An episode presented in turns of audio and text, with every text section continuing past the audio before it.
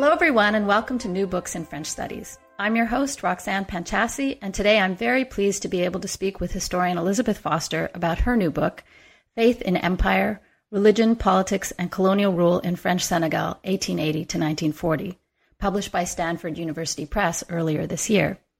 Hi there, Liz. Hi. Hi, Roxanne. Thank you so much for having me. Oh, I'm really pleased that, that you were able to speak with me today about the book. Great. Well, I'm delighted to have the opportunity to talk about it. I wonder if you could get us started by telling our listeners a little bit about yourself, your background, and what got you interested in working on France and French history in particular. Um, sure. Uh, I am currently an assistant professor of history at Tufts University. Um, and I think uh, my path to French history uh, started, I think, as it did for many of my colleagues, uh, with early language instruction. I went to a school where uh, I had to start learning French um, in elementary school. And uh, I had wonderful teachers of French and of history at that school. I actually thanked them uh, in the beginning of mm-hmm. my uh, acknowledgments because I really think they're the people who put me on this eventual uh, eventual path. Um, and when I was in college, I had been debating between uh, doing uh, marine biology and history. That's quite enough. a choice. Oddly enough, um, but I found my history classes so much more compelling than the intro science courses. And I decided a little bit on a whim um, to do European history.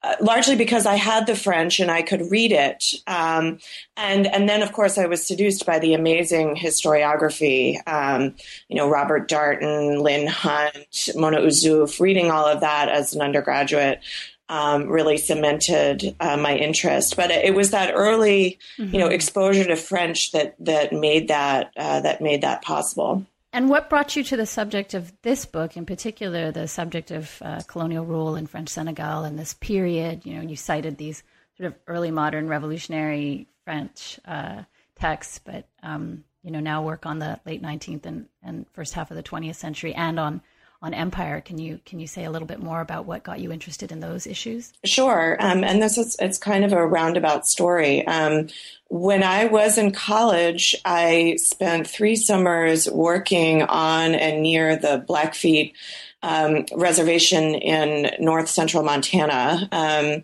I went as a student volunteer, and then I worked in a laundry room the in Glacier Park. Um, and I saw firsthand, uh, you know, what I consider to be a, a colonial situation, um, and uh, was really fascinated with, you know, how this.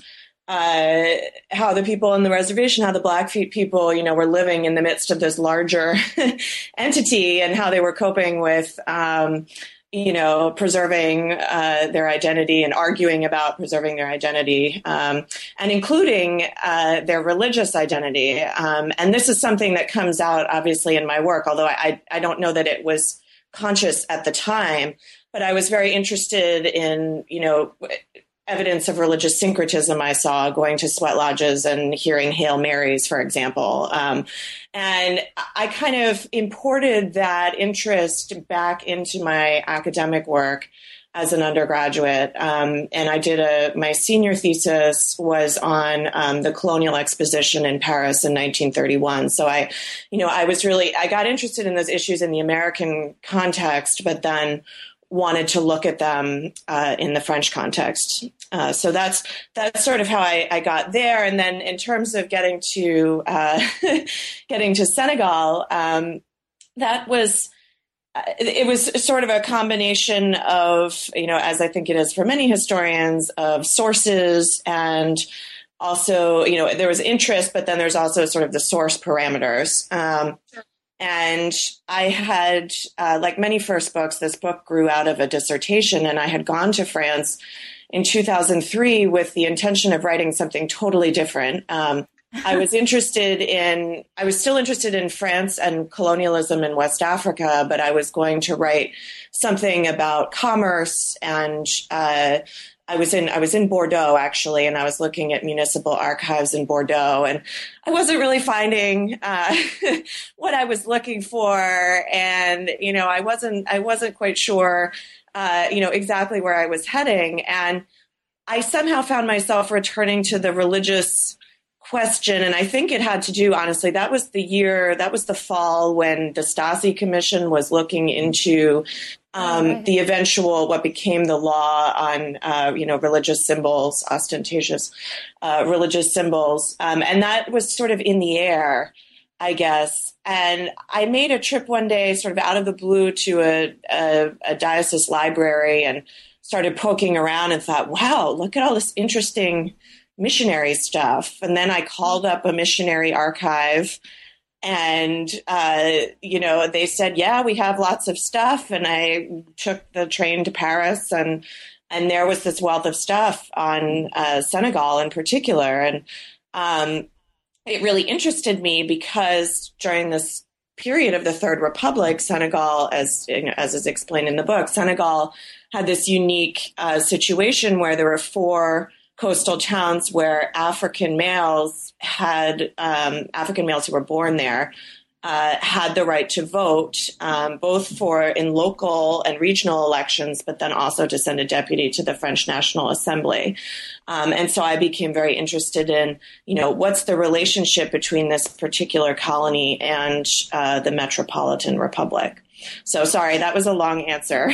no, no, that that's uh, it's really interesting. I one of my favorite parts of doing these interviews is finding out how people come to the to the work that they do because it's not something you always get to find out outside of acknowledgments. I wonder if we could just you know moving to, to talk about the book now and, and and you've sort of gotten us started, but if we could just back up for those of our listeners who you know don't know very much about the role of, of France, um, well, throughout the world in, in, empire, but also particularly in Senegal. Could you give us a sense of just a, I mean, this is kind of an impossible task, but a very brief story of France's involvement in Senegal, um, getting up to this unique situation that you're talking about um, in the 19th century. You know, when did the French get there? What happened before your story begins uh, in the 1880s? Mm-hmm. Well, yes, um, yeah. This uh, I'll do a brief, a brief thumbnail sketch. Um, so, what's interesting about Senegal in particular is that it, it was both a, a, very old colony. Um, the French first uh, landed on the coast of you know what we now know as Senegal uh, and established posts there in the 17th century. Um, and Saint Louis, uh, which was the capital of Senegal um, throughout the colonial, through most of the colonial period, Dakar became uh, more important and became a, a, regional colonial capital of the uh, French West African Federation. But Saint Louis was founded in the 17th century, and there were moments in the uh, 18th century when it fell into British hands and. Uh, so forth, but there was a constant, pretty much constant French presence in Senegal um, for nearly uh, 300 years before uh, the period, um, or excuse me, um, 200 years for, before the period that uh, I'm looking at. Um, and for much of that period, it was really a coastal presence. Um, the French, uh, you know, established uh, trading posts and towns um, and there grew to be an important and very influential Métis uh, population, um, which came about from unions between, uh, you know, often French uh, French traders uh, and African women, known as the Signares. Um, and there's actually a lot of fascinating scholarship on these particular women who served often as sort of go-betweens between the French and um, and uh, people in the interior. So there's a long history of contact. Um, there's actually a long history of Catholicism. Uh, Catholicism was introduced um, uh, in, you know, with these French traders often, um, and then the institutional church arrived uh, in in the coastal towns in the 18th century. Um, and a lot of the Métis, and this is important to the story, a lot of the Métis population turned uh, became very devoutly uh, devoutly Catholic. Um, and then, but the period that I'm looking at, beginning in 1880, is, is sort of a new departure. Um, in that it's the beginning of the, you know, the, the so-called scramble for Africa, of course, when much of the continent was divided up in the space of about two decades between the major European powers. And just before that, starting in the 1870s, the French had started to push inland uh, into Senegal and then further inland into you know what became the sort of giant uh, French West African Federation. So it's kind of an old colony and a new colony uh, at the same time. There are people living in Senegal who have had, you know, contact with the French for centuries, for generations, and then there are people in the period that I'm looking at who encounter French rule um, for the very first time. Um, and one other thing I should say, just to mention the electoral institutions. Um, in the 1870s, partially because of lobbying um, by the Métis and other French commercial interests, people people associated often with commercial houses based in Bordeaux and some in Marseille, um, was lobbying for. Uh, Africans and, and the Métis population in those coastal communes, uh, those coastal towns, to vote um, because the commercial interests wanted uh, you know, they wanted their their interests represented more strongly, and so they wanted people in the colony to make their voices heard um, on these commercial issues, both in the colony itself, but also in the French Chamber.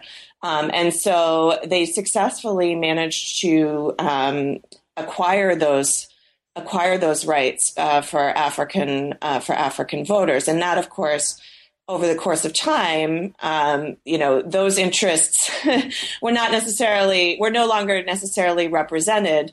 Um, and the African vote uh, began to uh, go in different directions and represent different things. I hope that was clear. Yeah, no, it's really clear, and it's really helpful just to sort of get us caught up to the place where the book uh, really gets going in the in the in the 1880s. And so you've talked about this unique status of of the Senegalese population in terms of voting rights, or at least the male population in terms of voting rights. And you also say early on in the book, you point out that the complexities of religion and politics in Senegal, that they weren't just a matter of uh, in this period uh, of the 1880s and you know through in the book leading up to the 1940s, this period of of the Third Republic, that what's going on in Senegal isn't just a reflection of what's going on in the metropole or in France, but that there's a really unique uh, political and religious landscape on the ground in Senegal. And I wonder if you could talk a little bit about the complexities of that religious landscape. I mean, we'll get into it in the chapters, but just in general, you mentioned this Métis population that converts, um, and and who else is is on the ground in terms of religious affiliations and, and faith uh, in empire i guess to borrow your right. Well it is it is very complex. Um, and what's interesting is that in this period between 1880 and 1940 um, it it's an evolving landscape. And if you you know listen to the catholic missionaries that i, I write about you know they see it as a battleground uh, between mm. islam uh, and catholicism to capture uh, a still sizable uh, animist population. Um, now, Islam had been in parts of Senegal for centuries, um, but there's a new, uh, there's sort of a new impetus, a new energy uh, in the second half of the 19th century um, behind uh, expanding Sufi Muslim brotherhoods. Um, and one of them, which is an indigenous uh, brotherhood, the Mouridia, um, the, the uh, leader, founder, and leader of which is Amadou Bamba. Uh, you know, he he really he's most active during um, this era, sort of late 19th, early 20th century. Um, and he uh, he's very successful at uh, winning uh, at winning Muslim converts. Um, and you know, gathering adherents to his uh, to his brotherhood, um, and still today in Senegal, I mean, his uh, center, the mosque at Touba, um, you know, the the the Mouridia, the Mourid order is still very um, is hmm. still very powerful in Senegal today. And there are other, there are also the, the Tijaniya, um, they're also um, very uh, also growing in this period. Um, but there's something, you know, and scholars of, of of Islam in Senegal have pointed to how, you know, some of the dislocation brought about by colonial expansion um, and did help Bamba, um, you know, sort of gain gain steam and, and gather uh, adherents. There's a lot of social dislocation on the ground. Um, at the same time, um, like I said, there's a Catholic uh, an increased Catholic missionary effort that really gets going in the mid 19th century. Um, and, uh, you know, they, the Catholic missionaries, um, who are nearly all French, um, they're, and the missionary, um, the missionaries I write most about, the Spiritan missionaries who are given control of episcopal control of the region by the Vatican, i.e., the a Spiritan is always the Bishop of Dakar and is always the chief executive of the um, of the church in the region, even though there are members of other congregations, such as nuns, who are living and working there. It's the Spiritans who hold on to that executive seat and who also man all the parish priest, uh, all the uh, official offices as, as parish priests. Um, but they're really anxious to convert uh, animists, you know, before the Muslims get to them. is how they is how they port as how they portray it, mm-hmm. and you know, and they see Africa as you know, in many of them see Africa as Europe. You know, back back in the day, back in Roman times, you know, it's our job to start the seeds of you know what will be a future Catholic civilization uh, in Africa, and it's important that we get our hands on, uh, you know, these animists um, and and sort of secure them before uh, before you know they convert to Islam. And so the missionaries are doing two things really. I mean, there are plenty of Catholics, established Catholics, who are living in those coastal towns, both French and Métis Catholics. Um, but then, you know, where where the missionaries serve more as in what we would consider sort of traditional roles as as priests in an urban setting. But then they're also out in the bush, and particularly in areas where they think they have a good chance of winning uh, converts uh, from animism, and they don't. They do try to convert some Muslims, but they don't have a ton of resources, so they focus more on uh, animist populations. Well, it is really complicated, and as somebody who knew nothing about any of this really, except in very vague terms, um, before reading the book, I was really grateful to you for being able to, you know, manage all of this complexity with so much clarity in the book. It's really quite extraordinary how you do that. Um, you present the book in the introduction, Liz, as a kind of corrective to historical studies that have come before, um, and and much of this seems to be linked to your emphases on things like the these concepts, you know, the heterogeneity of colonial rule, uh, the significance of local agency, and what you refer to, and you have a few different ways of talking about this, but in at least one instance, you talk about this plethora of power brokers, and that notion of a power broker um, seems very important throughout the book. And I wonder if you could um, talk about these forces at work on the ground in Senegal and tell us maybe a little bit more broadly about your approach along these lines and the types of prior historical work that the book is in conversation with. Mm-hmm. Yeah.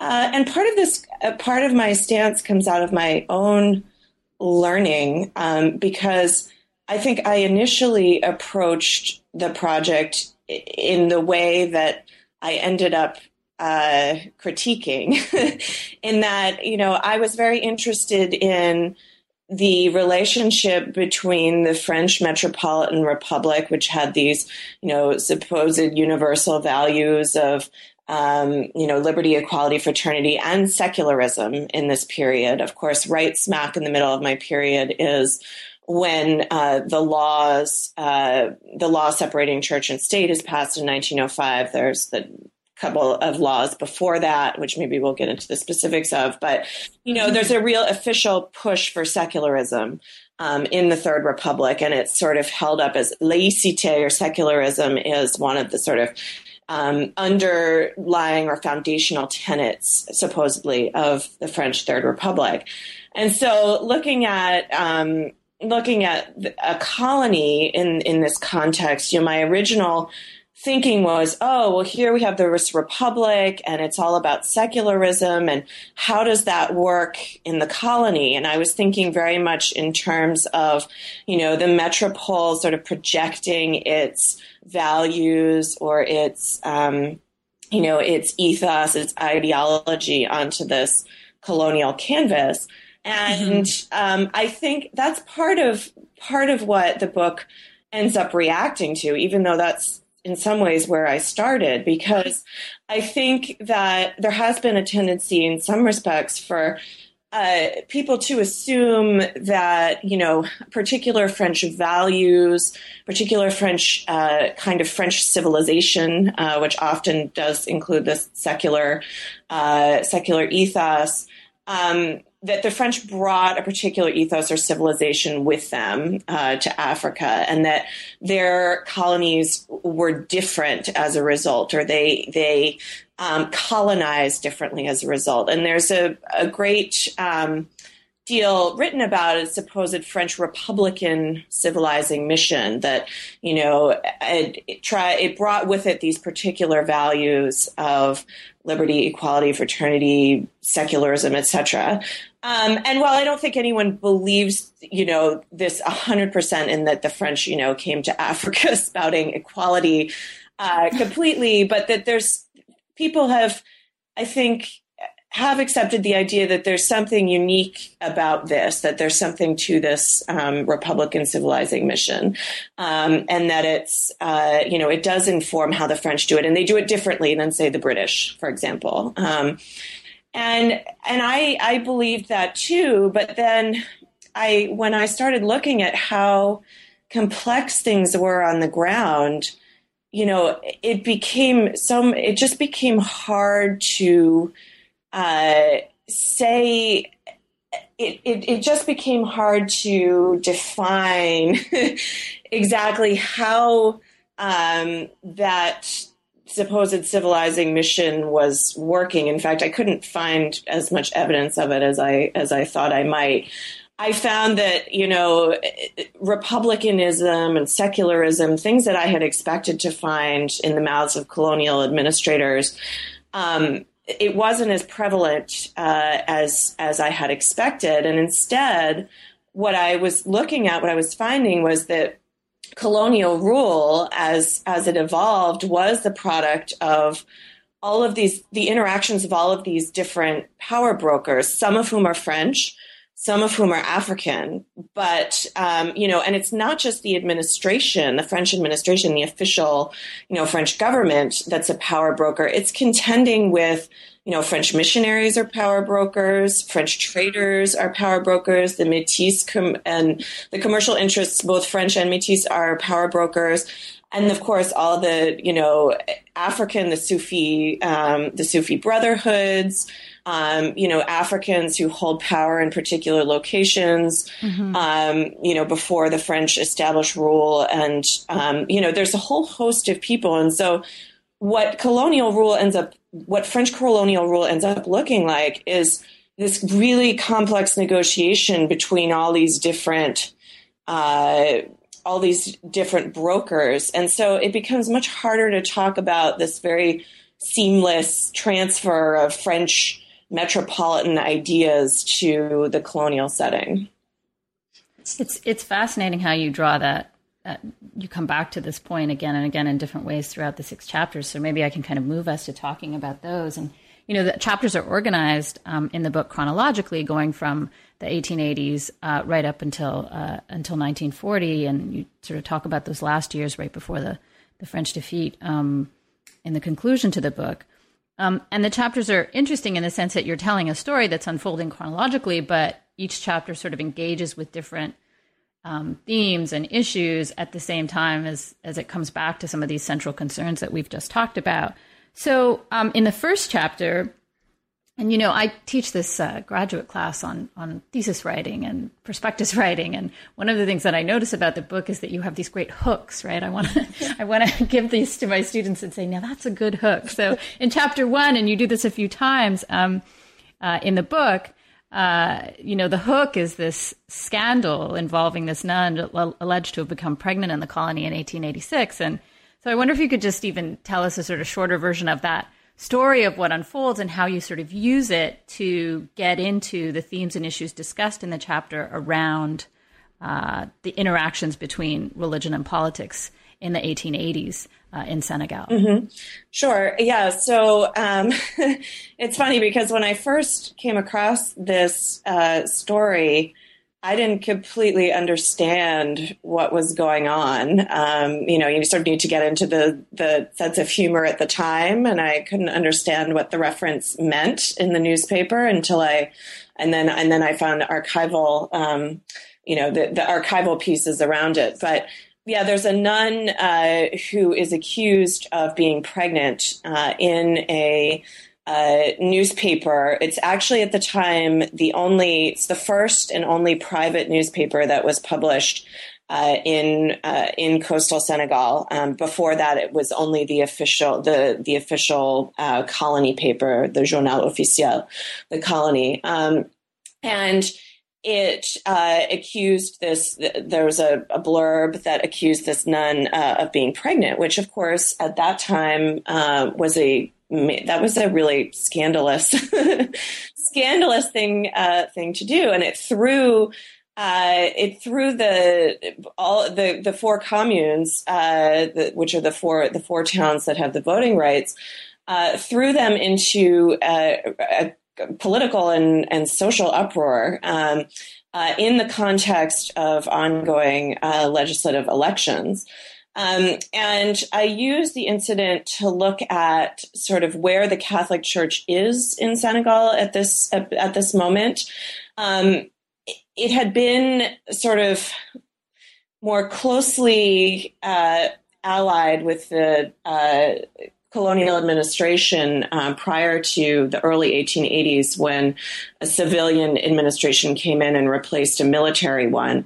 Um, and it was very influential because it commanded. Um, the Catholic Church was allied with one of the political parties, the Métis political parties, that was uh, devoutly cat. Most of the members of it were devoutly Catholic, um, and uh, so they're sort of implicated in um, electoral uh, you know, in the electoral arena. Um, and the the story shows two things. I mean, on the one hand, uh, what ends up happening is the nun who was not pregnant, um, her after much deliberation, her mother superior decides to sue the paper uh, for this slander, um, and she's victorious.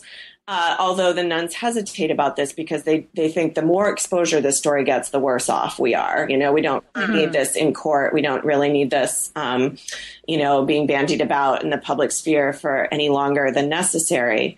Um, and on the other hand, it shows that there's a new, uh, you know, there's there's some new stuff stirring uh, politically in the communes. The paper that slandered the nun is uh, an attack by a rival Métis party that uses anti clerical politics that are inspired to some degree by a metropolitan uh, anti clerical rhetoric to try to attack.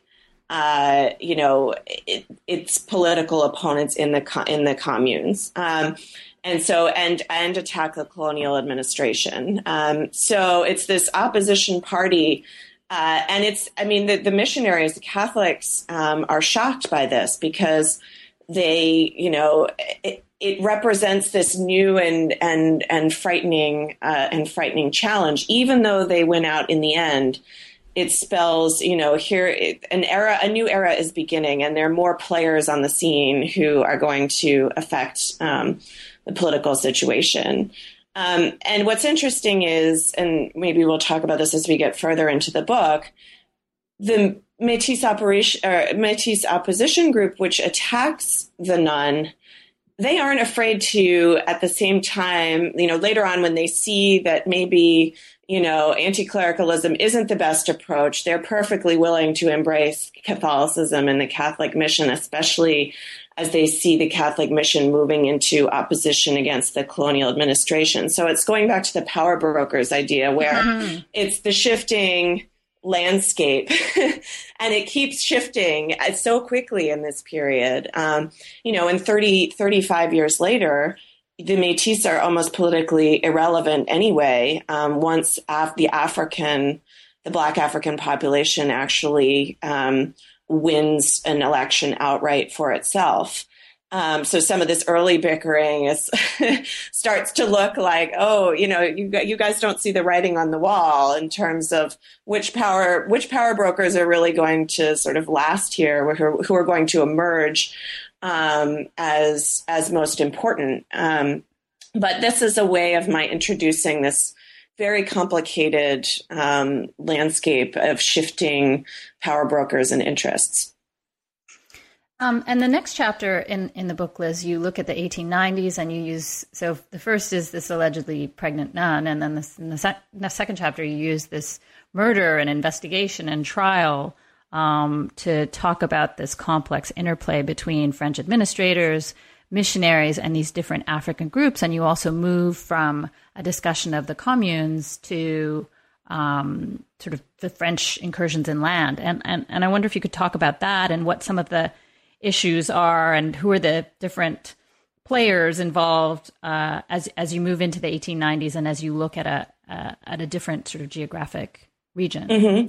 This is actually my favorite chapter to write um, and and to research. It was just one of those situations where I'm sure you know historians will know what I mean, where just archival sources from three different places you know, just coalesced into this amazing picture uh, that I would never have seen otherwise. I mean, the first time when I looked at the sources, um, which was when I was doing my dissertation, I only had a couple pages on this trial, this murder trial, um, because I had found some sources in Dakar and then I had found some in a missionary archive. But it wasn't until I subsequently went to Aix-en-Provence and found the court records that it really came into focus. And it was that I'll, I'll never forget the finding of the court records in Aix-en-Provence. I was jumping up and down uh, at my desk. But so this looks at um, an area which at the time, now this is still relatively close to the coast, but at the time this was a period, this was an area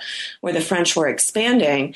And what's interesting here is the French colonial administration was really expanding into an area where there were already missionaries on the ground. So there were French missionaries there, um, you know, but then you have this uh, administration moving in and trying to assert its hegemony in the region. Um, and what ended up happening is there were two uh, African groups in the region, the predominantly uh, Muslim Wolof um, and the predominantly uh, animist Serer, um, who had long been uh, in conflict. Their conflict had preceded um, had preceded the entry of missionaries and uh, administrators into the region. Um, and the Serer had long sort of resisted being incorporated into uh, the neighboring Wolof kingdoms. Um, and had resisted also converting to Islam, uh, largely because of their rejection of, you know, the Wolof as political overlords. And so, from the missionary perspective, I mean, one of the reasons the missionaries are there is because they see the Serer as, oh, great, here are some animists who don't like Muslims. You know, this is a perfect opportunity for us, right? You know, right. and we can we can we can we can go in here and we can find some people who are receptive, and we can also, you know, they really actually talked in terms of creating physical barriers to Islam. So they were hoping that you know they could like literally establish a cordon of people uh, of Catholic people, Catholic Serer, that would sort of keep Islam from spreading, you know, further mm. further south um, in Senegal. So you have antagonism between Wolof and Serer. You have missionaries who want to convert the Serer, um, who are in place and on the ground in greater numbers than the French administration. And then you have the French administration moving in, and because, of course, the French administration is um, under equipped and underfunded, um, they have to rely a lot on African intermediaries, and they choose to rely on the Wolof in this region. Um, this is a region south of Dakar. Um, south and east of Dakar. And so they appoint as their agents uh, Muslim Wolof, many of whom, um, you know, I've seen written sources by these people. I mean, many of whom are literate, some of whom had attended uh, French school um, uh, or had been aristocrats in these uh, Wolof kingdoms. Um, so highly educated in some cases. Um, you know, the French saw them as more reliable, the French administrators. The French administrators saw the Serer as you know, unruly, brutal, savage peasant villager types. And they saw these Wolof aristocrats as more, you know, civilized, I guess would be the word. So you have a situation where the missionaries are trying to, um, you know, convert the Serer, but then the French administration comes along and appoints all these Muslim Wolofs as the chiefs, uh, you know, over these Serer populations, which anger the Serer and of course anger the missionaries because the missionaries are worried, oh, well, if they give them, you know, Muslim chiefs, then they're all going to convert to Islam eventually. Mm-hmm. And our work is all in vain. Um, and so there's this fierce competition that develops where the missionaries constantly, uh, you know, sort of undermine the administration in a whole bunch of different ways, um, and the Wolof chiefs. Um, and one of the cases is this trial where a Serer is accused of uh, murdering a Wolof agent of the administration, and the court, the case actually goes to court uh, in the colony's capital in Saint Louis. And the chief witness is, in fact, a missionary who testifies that, well, of course, he killed this guy in self defense because the administration has this terrible policy of appointing Wolof chiefs over these, you know, poor victimized Serer, and this is the outcome. And so the, the man, the Serer, is acquitted of the murder, um, which is a, you know, major uproar, causes a major uproar in the French uh, administration. Um, but it's really interesting because it's a, it, it's never quite clear exactly who's pulling the strings in a lot of these, um, a lot of these interactions. And the Serer, um, uh, are do an excellent job of kind of motivating these French missionaries to go to bat for them against their Wolof chiefs and to you know complain to the governor. Uh, and you know they they do a lot. There's a lot of manipulating. Of course, there's some you know manipulating on the other end as well. The missionaries, you know, they want to justify what they're doing, so they're you know they they also um, uh, you know, embroil themselves in this conflict in, manip- in manipulative ways. But it's a really fascinating example of how, you know, these, again, you've got these separate power brokers who are contending uh, for influence and, you know, trying to get their particular, uh, trying to get things um, as they would, as they would like to have it. Uh, and it, it, it's, it, it's it's it's sort of how colonial rule you know how it works in a very very local level as a product of these um, of these contestations well I, I mean i'm not sure i have a favorite chapter but maybe it's mine as well I, I think the other thing that about this sort of in a general sense in terms of what you're getting at in the book is that this is a chapter that really uh, well on the one hand you you know this earlier conflict that you're this long-standing conflict that you're talking about between the Wolof and the Serer, you sort of show how that gets um, mapped onto the um, conflict between administrators and missionaries. That in fact, that this longer history is there, and then the conflict between administrators um, and missionaries. Uh, I'm, I'm, not sure if I'm, I'm trying to think of the right word. That it sort of uh, reinforces that, and and and that in fact Africans themselves are agents in all of this. Um, and I wondered if you could say something about, you know, how in this great convergence of sources you got at or tried to get at um, these issues of African agency, and and at one point you talk about how you know the priests and the administrators are the are the loudest voices in the in the archives, but but you did get at some of this.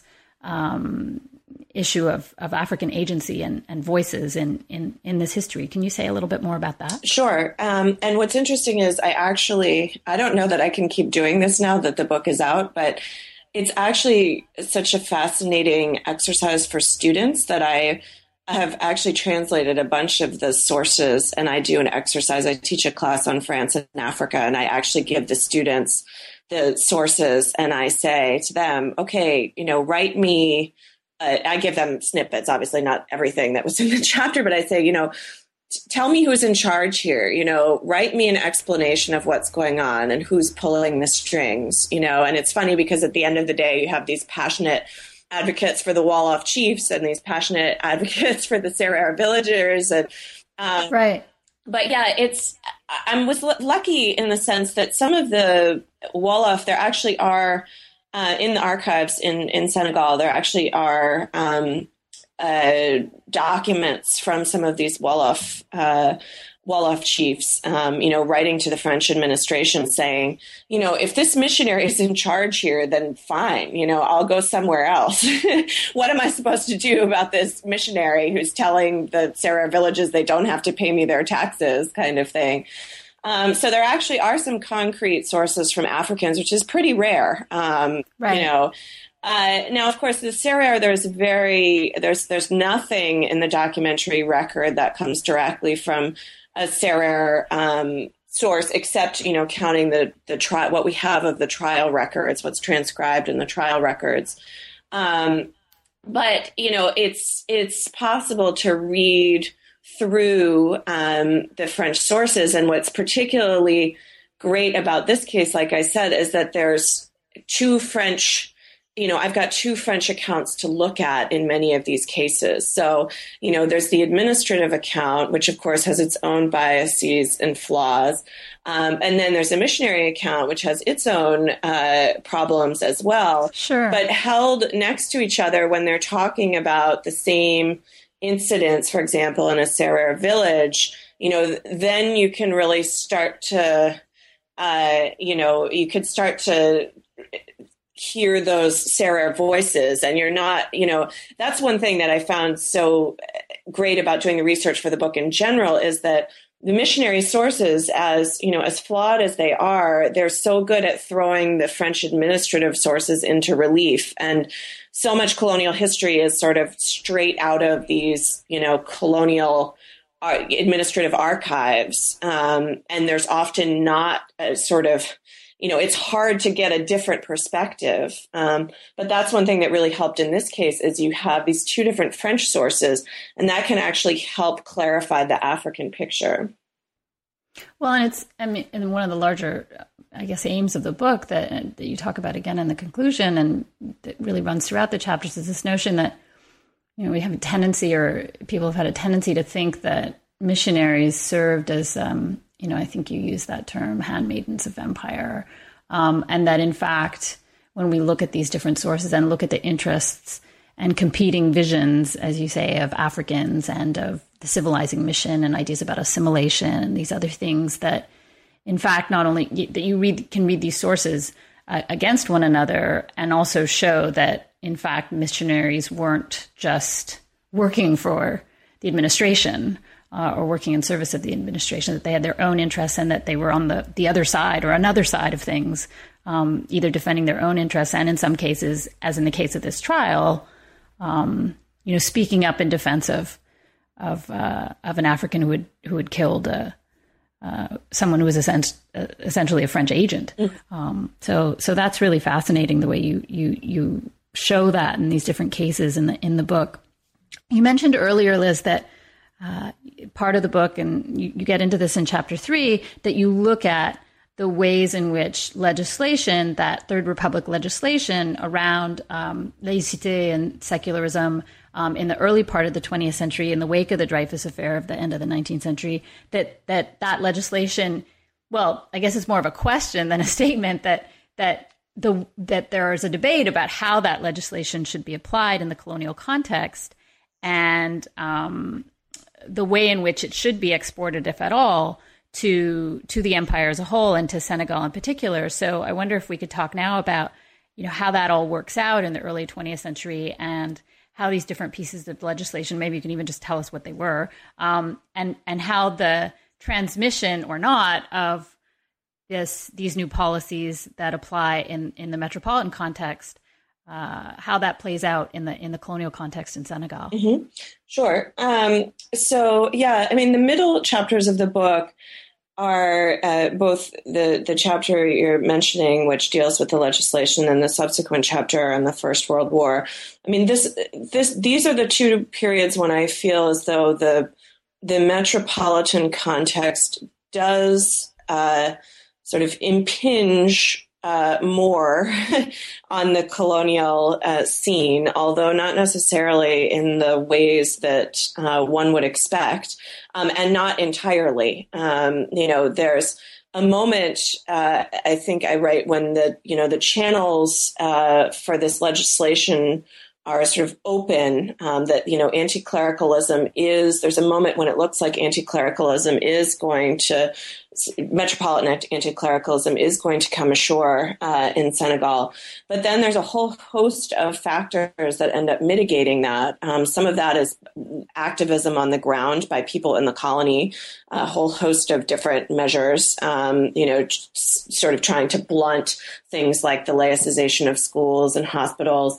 But then also on the part of um, high ranking colonial uh, officials who start to become, you know, skeptical of the idea of um, implementing metropolitan law for a variety of reasons. Um, and so uh, in this case, we're talking about the, the triumvirate of the so-called anti-clerical laws, which, as you said, came into force uh, in the wake of the Dreyfus affair in France, um, and were really, you know, when they were uh, when they were conceived of and promulgated were really aimed at the Catholic Church. Of course, these laws, and maybe we'll talk about this later, these laws um, have come up again, and the law of 1905 in particular, separating church and state, have come up again um, in recent years in the context of the place of Islam in France. Um, but they were aimed at Catholics and at Catholic congregations in particular. A congregation is a word we might use for a Catholic order, uh, like the Dominicans, or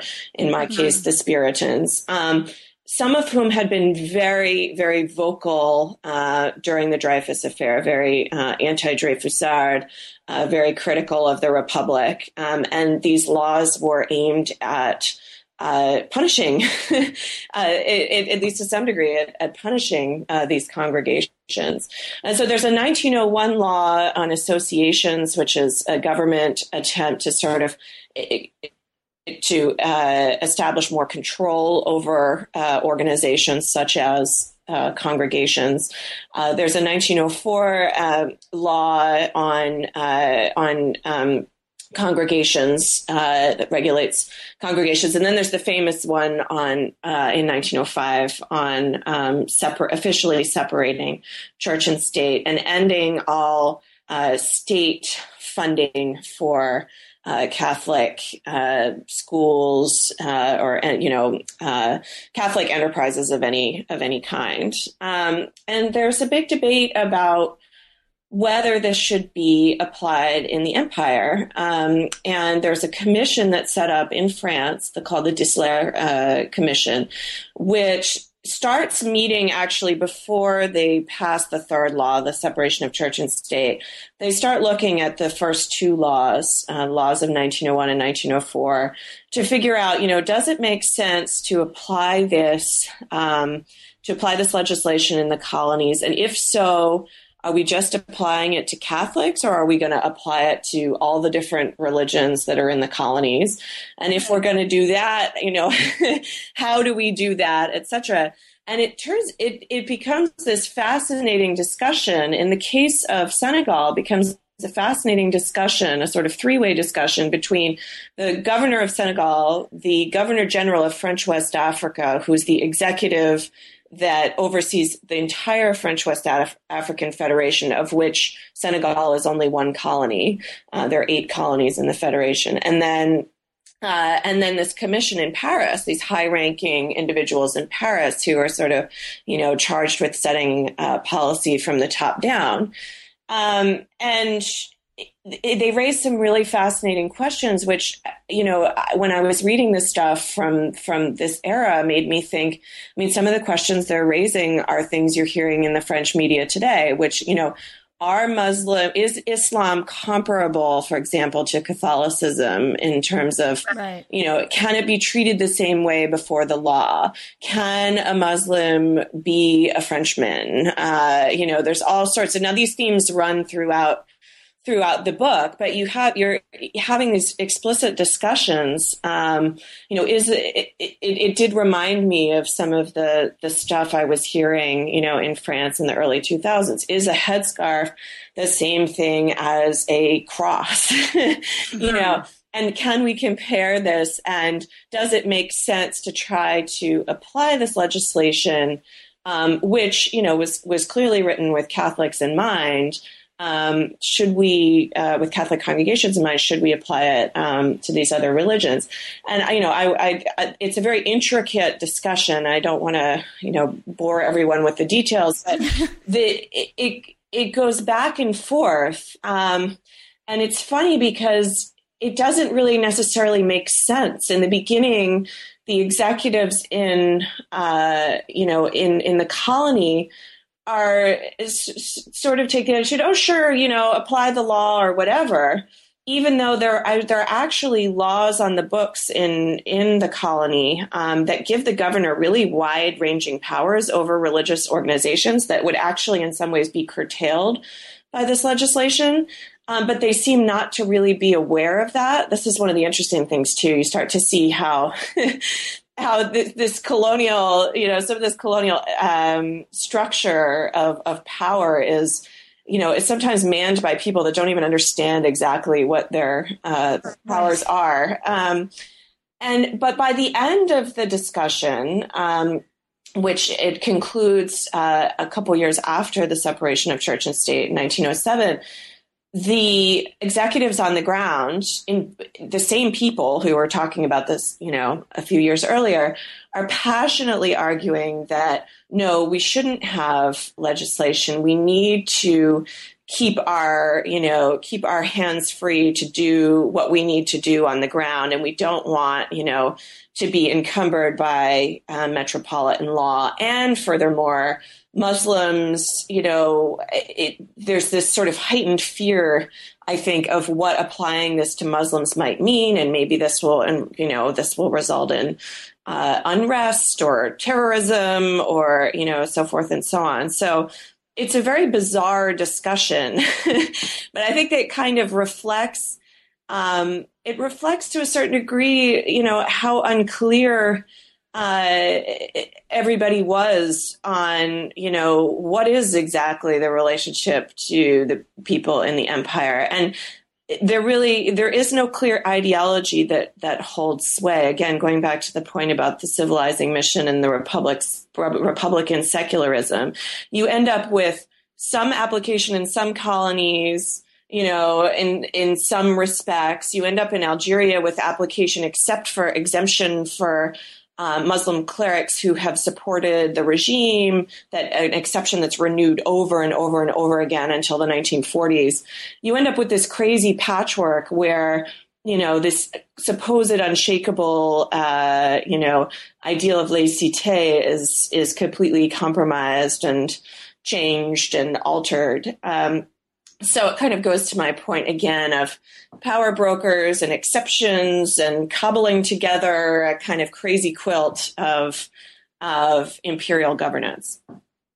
It's it's really fascinating, and and given the, the sort of certainty with which some of these laws, or at least attempted uh, in in their applications more recently, it's um it's really interesting to look at this historical case where uh, things were so complicated, and in fact there was so much compromise necessitated by uh, by things on the ground. So so I, I find those connections really fascinating, and I'm, I'm glad you brought them up. Um, you move on in the in the later chapters in the book to talking about the impact of the First World War.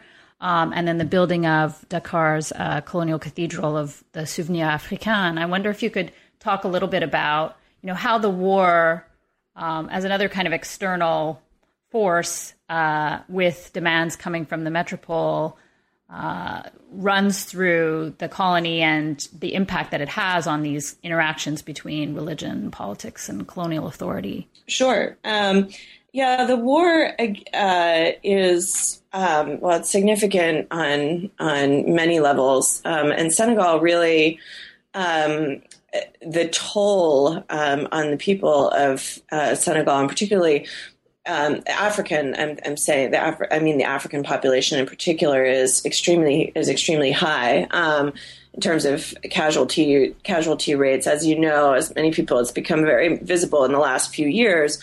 Um, you know, tens of thousands of West Africans were uh, the French use the word recruited, like right. conscripted. I mean, I, I, when I was writing this, I, you know, I kept, you know, I kept trying to think of how to, how to convey recruited in the sense that I meant, which in many cases meant, you know, recruited was a, was a very, it was a forceful thing. It was a conscription, um, you know, in some cases almost an enslavement. Um, but that uh, Africans, you know, went in large numbers uh, to to fight uh, in the metropole um, and their casualty casualty rates uh, were were very high.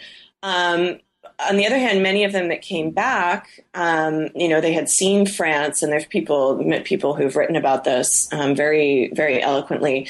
Uh, you know, it war veterans who came back had you know new aspirations. They'd seen europe.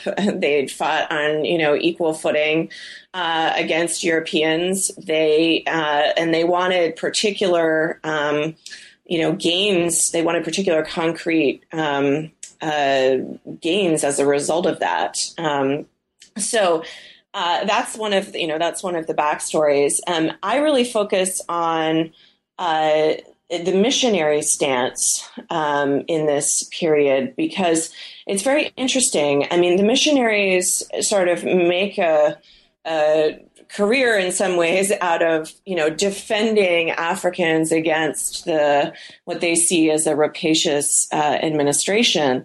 Um, but this is one case where they sort of shut their mouths, even though privately they are you know writing to each other about how horrified they are by the policies of the um, administration that's you know coming around and and taking Africans off to to war, um, and the ways in which the quote unquote recruitment is handled, where you know uh, African chiefs will single out the people they don't like in their community and take them in chains to the um, uh, take them in chains to the the, the French army post. Um, but the calculation on the part of missionaries is that this is our chance to show that you know we are patriots. I mean, one of the things that's running through their arguments through this whole period um, is that they are better French patriots and they are better eh, sort of French civilizers than the administration, that they are the sort of the true French civilizers in Africa. They are the ones who are teaching Africans, you know, the the values of Europe. Um, you know, in their in their case, of course, this is in this is linked indissolubly to Catholicism, and they've been arguing even in the chapter where I described with the murderer case even though they benefit from the fact that the administration policies are oppressing the Serer population, and so the missionaries kind of get they get closer to the Serer by acting as their defenders, they're still arguing that it would just be better if the missionary if the administration would just support Catholic proselytization wholesale and help them convert. Um, and so this is for them a big chance to show that we're patriots and we care about France and okay, we're not we're we're not gonna you know we're not gonna protest even though we're completely horrified about how how things are unfolding, um, and not only that, we're really going to celebrate. Uh, you know our patriotism through the launching of this um, this cathedral project, which is becomes a, I have a chapter on the war and then a chapter on the cathedral project. The cathedral project starts uh, in uh, a few years before the war, um, the bishop at the time, the, the, missionary bishop, conceives of it as a patriotic monument to all the French uh, soldiers, administrators, missionaries, uh, traders, etc., who died for France and Africa. Um, you know, who gave their lives so that France could could colonize Africa. Um, and then the First World War interrupts the project, and it then becomes an even bigger memorial for all the Africans who then died for France. So it sort of it becomes more emblematic of this reciprocal relationship.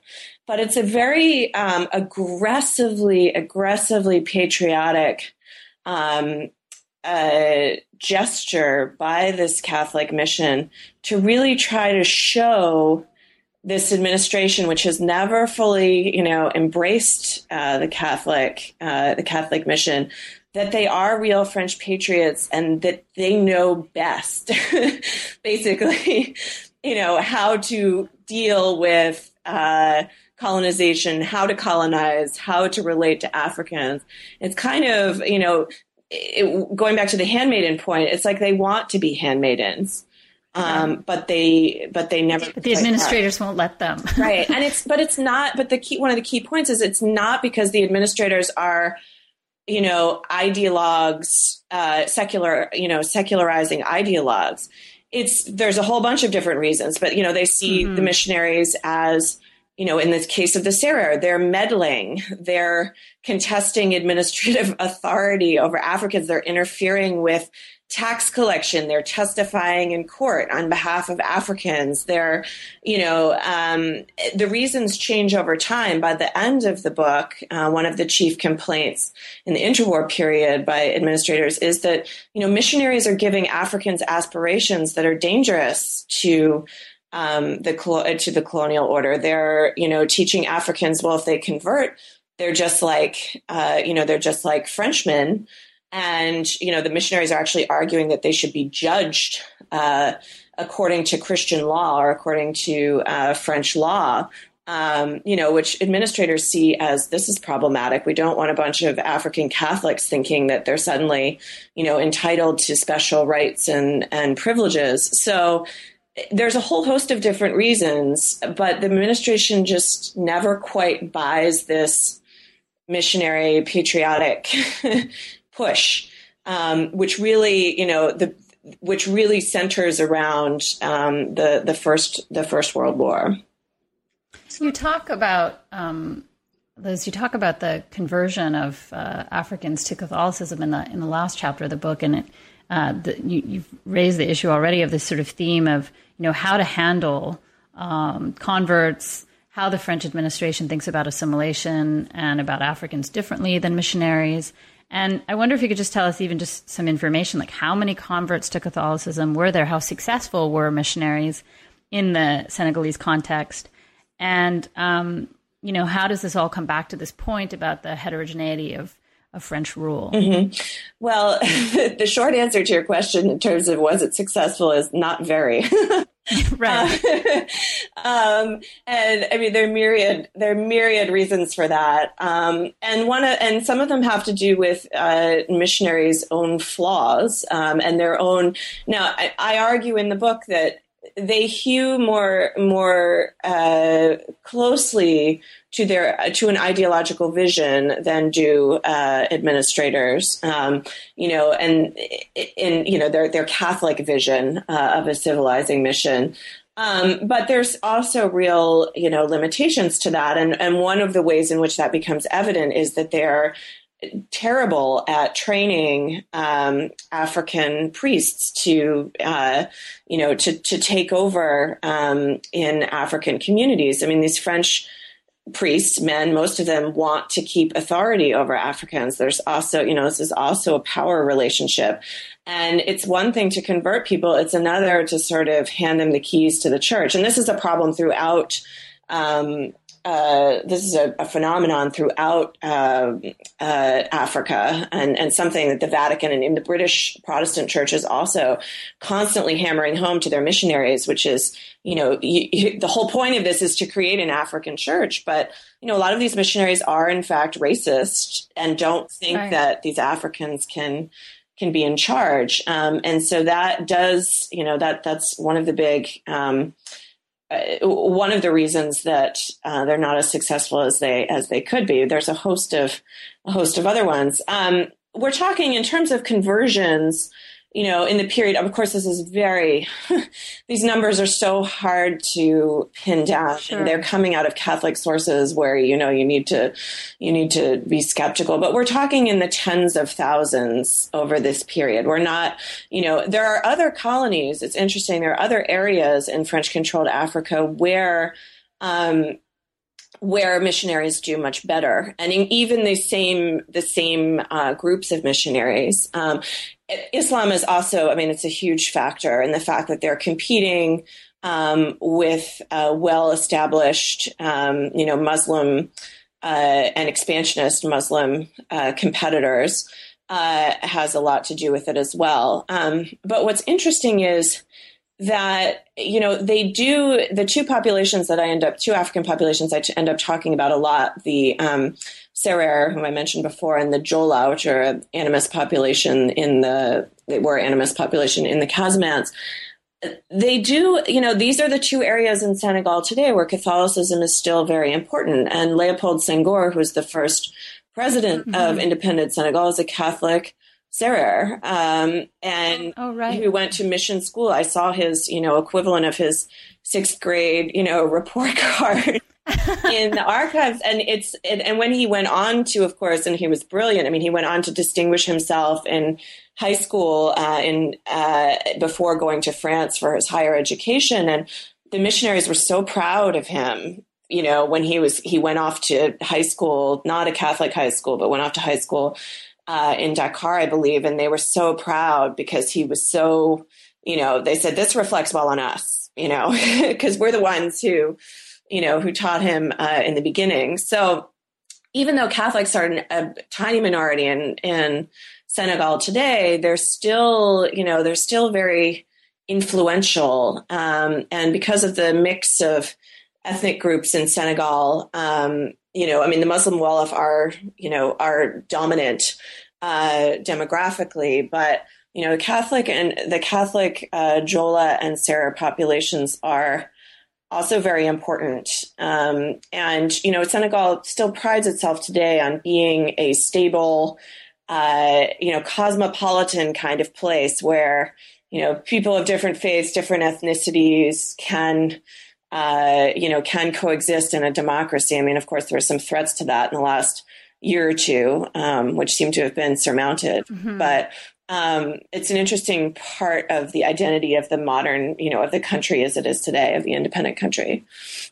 Do you think that the study uh, that you've offered us here, you, you, mentioned that you know you got interested in this, in these some of these issues um, during the period of the Stasi Commission, and I just wonder if uh, you have any thoughts on how looking at the intricacies of this religious landscape, thinking about empire, thinking about religion, thinking about these questions of assimilation and uh, civilization, civilization, that are there lessons from this uh, story that you tell from the late 19th to the mid 20th century for some of these issues? I know this is a huge question, but um, if you want to say anything about issues of secularism in France uh, currently um, and the legacies of empire? Like, do you see connections between the work you've done here and, and the ways that some of those questions continue to resonate in France today? Oh, I definitely, I definitely do. I don't know if I want to pronounce on any lessons. Um, I, I, mean, so I think I think there are three ways in which this study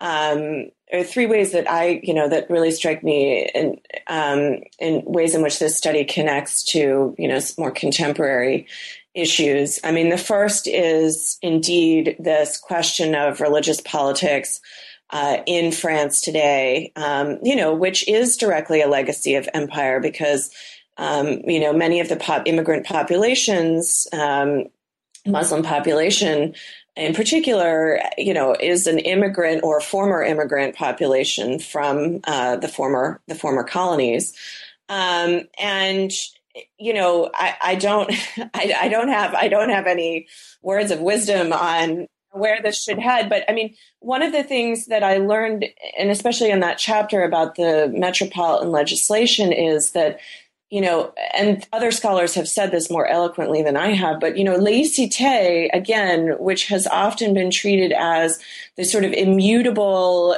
you know, ever, um, ever unchanging principle of French republicanism is something that, you know, was created in a particular historical context, you know, negotiated by particular interests. Um, and that continues to be the case. And so sometimes it's invoked today um, you know, in, in relation, for example, to headscarves or to the niqab or, you know, whatever the, the issue du jour is, which, which usually is a, you know, pertains to um, Muslim uh, observance in France. You know, people who invoke it on both sides of the issue, I think, as this kind of immutable principle that stands outside of history. I mean, that's just not the case. Um, both, right. both when it's created and then you know, what was interesting for me is seeing these first tentative uh, discussions about how does how does laicite relate to Islam in you know in this imperial context, and getting this huge range of answers. And you know, it'd be fascinating for someone to actually do a study on the whole of, you know, I was really focusing on the Senegalese case and the French West African case, but, you know, if you take the empire as a whole and look at, you know, how the, the Distler Commission was thinking about, you know, this secularizing legislation, um, you know, it's, it's really, it's, it's fascinating. Um, sort of all the different jockeying and exceptions and negotiations. So, I mean, that's one thing I think is to is to keep in mind that that secularism is something that you know the fact that it's considered to be this immutable principle is itself a historical itself has right. you know has its own history, I guess. Um, so that's one thing. Although I don't have any specific uh, recommendations on, on what on what I will put that pressure on you.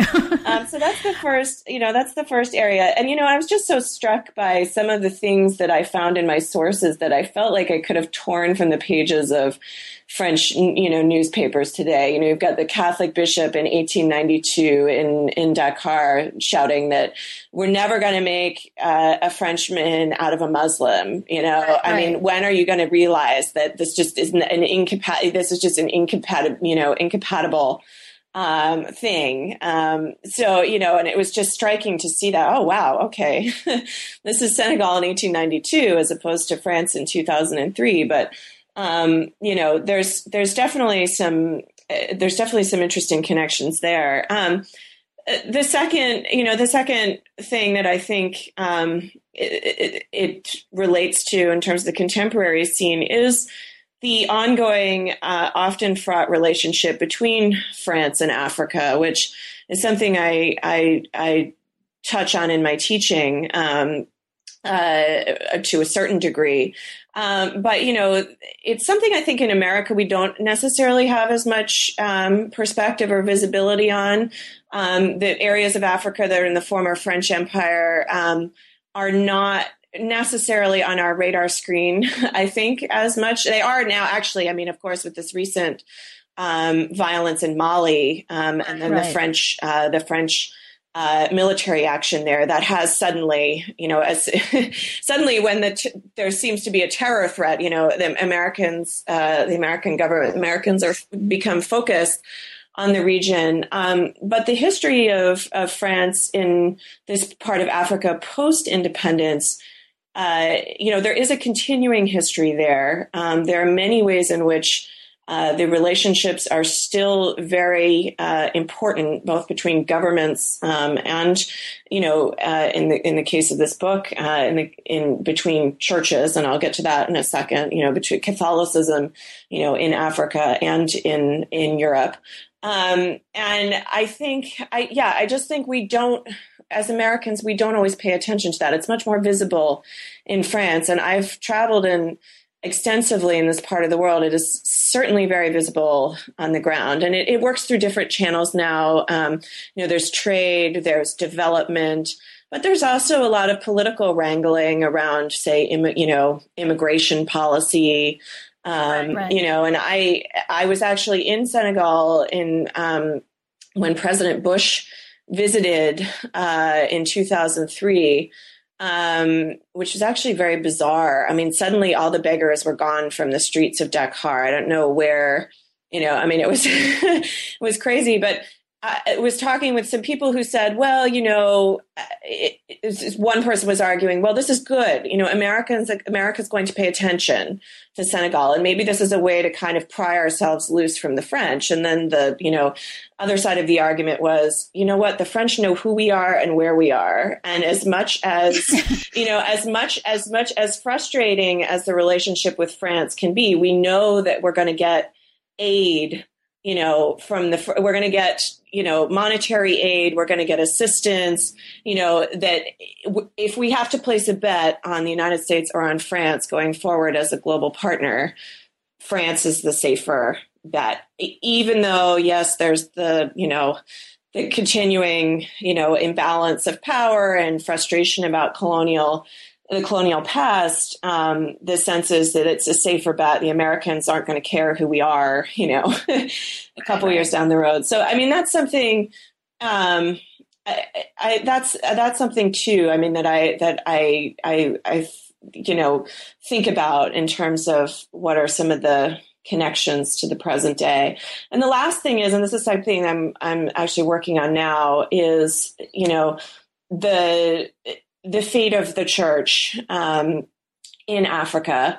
Uh, and the fact that now, of course, in Senegal, like I said, the fate is not uh, the fate of the church is not as as good as it is elsewhere. But what struck me, you know, I've spent a lot of time in these obscure Catholic archives uh, in in Rome and in France and various other places, and so many of the clergy in Europe now are actually African. There's been this huge sort of flow you know, there was a huge flow of Europeans and particularly the French. The French were the, you know, missionaries par excellence in the late 19th, early 20th century.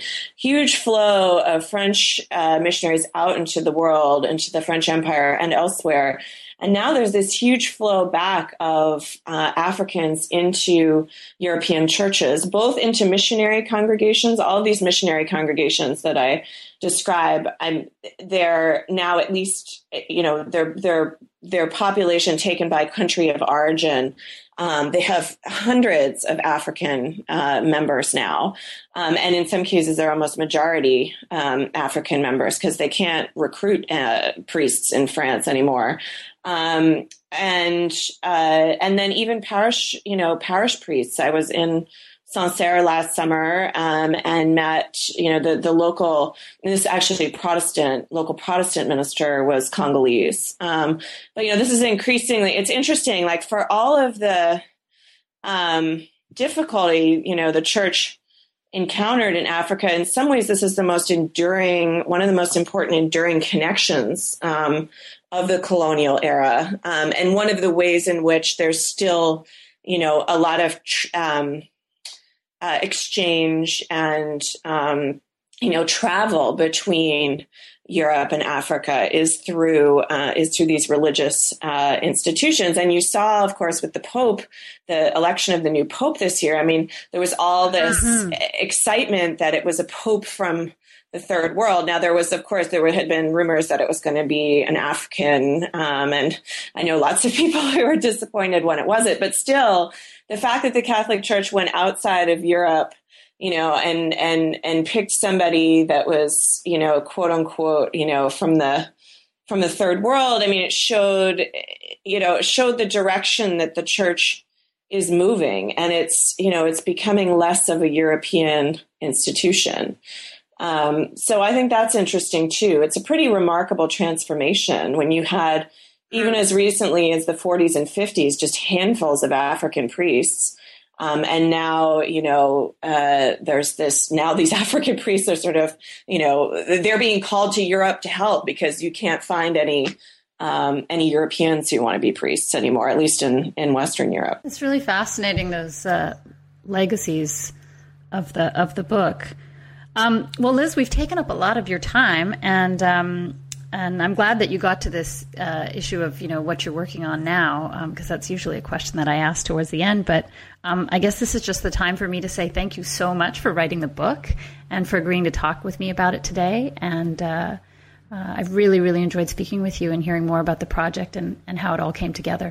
Great. Well, thank you so much for inviting me. I really I appreciated um, having the opportunity to talk about it. I'm glad. I'm glad somebody. I'm glad somebody cares. oh, of course, yeah, and and just in terms of those connections that you've made, uh, I think our listeners will find that it's you know not just a book about uh, the 19th and, and, and, first part of the 20th century, um, and not just one about Senegal, but that has broader implications, and that's um, and that's really fascinating. Thanks so much, Liz. Thank you. You've been listening to New Books in French Studies. Thanks so much for tuning in, and I hope you'll join us again next time.